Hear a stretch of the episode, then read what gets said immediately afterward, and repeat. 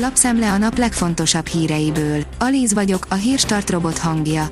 Ma december 7-e, Ambrus névnapja van. A 24.hu oldalon olvasható, hogy lemond Völner Pál, a meggyanúsított államtitkár. Polt Péter legfőbb ügyész indítványt tett az országgyűlés elnökénél a miniszterhelyettes mentelmi jogának felfüggesztésére.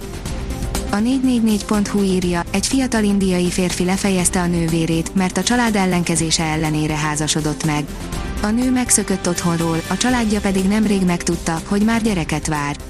Évente több száz hasonló bűncselekmény történhet az országban. Az ATV írja, maguk miatt vagyunk itt, ahol vagyunk maszkellenes idős nő robbantott ki vitát a 47-es villamoson. A heti napló kollégája rögzített egy videót hétvégén a 47-es villamoson. Egy, a villamoson ülő idős hölgy nem hordott maszkot és többször is szóvá tette, hogy a vele szemben ülő gyerek viszont visel és ahogy fogalmazott, szegény, biztosan nem kap levegőt. F1, Hamilton egy nagy semmi, írja a vezes. Jos Verstappen tiszteli Lewis Hamiltont, mint versenyzőt, de ezen túlmenően levegőnek nézi. Az m4sport.hu oldalon olvasható, hogy Marcello az idény végén távozik a Real Madridtól.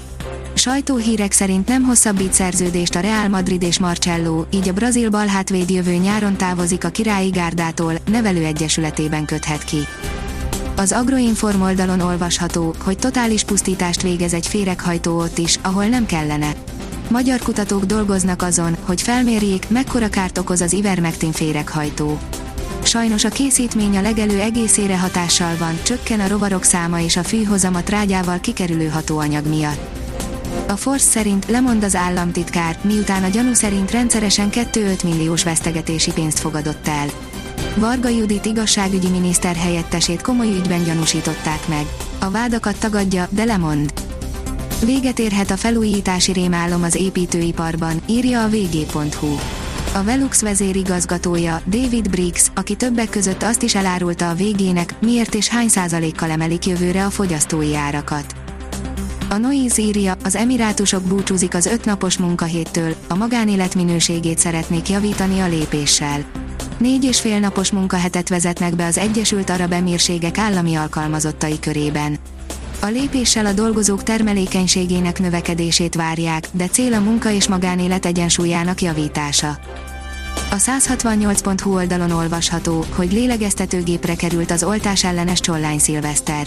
A sportoló korábban többször is az oltással kapcsolatos összeesküvés elméletekről szóló posztokat osztott meg a közösségi oldalán. Az átlátszó szerint változatlanul alacsony az alkohol hazai ára, míg az alkoholfogyasztók aránya növekszik. Három részes cikksorozat keretein belül fogjuk megvizsgálni a gyakori függőségekhez, az alkoholhoz, cigarettához, kábítószerhez köthető adatokat. Az Eurosport szerint a FIFA-nak és Katarnak is beszól új mezével a foci csapat. A világbajnokság stadionjait építő munkások körülményei és a katari emberi jogok nem először téma Norvégiában, ezúttal a Tromzó csapata állt bele a témába. Új mezükkel egyedi módon fogalmaztak meg kritikát a FIFA-val és a rendezőkkel szemben kikosarazta a barcát a Salzburgi kiszemelt, inkább a Bundesligában folytatná, írja az m4sport.hu. Karim Adayemi nem igazol a Barcelonához, számolt be a Sky Sport Austria. A kiderül szerint ónos esőre figyelmeztetnek északnyugaton. Szerda este mediterrán ciklon éri el hazánkat, amely főként esőt, kisebb havazást, a bakonyban pedig ónos esőt is okozhat. A Hírstart friss lapszemléjét hallotta. Ha még több hírt szeretne hallani, kérjük, látogassa meg a podcast.hírstart.hu oldalunkat, vagy keressen minket a Spotify csatornánkon. Az elhangzott hírek teljes terjedelemben elérhetőek weboldalunkon is. Ha weboldalunkon hallgat minket, az egyel korábbi adás lejátszása automatikusan elindul. Beállíthatja, hogy az összes korábbi adás, vagy csak az aktuális tematika hírei következzenek. Köszönjük, hogy minket hallgatott!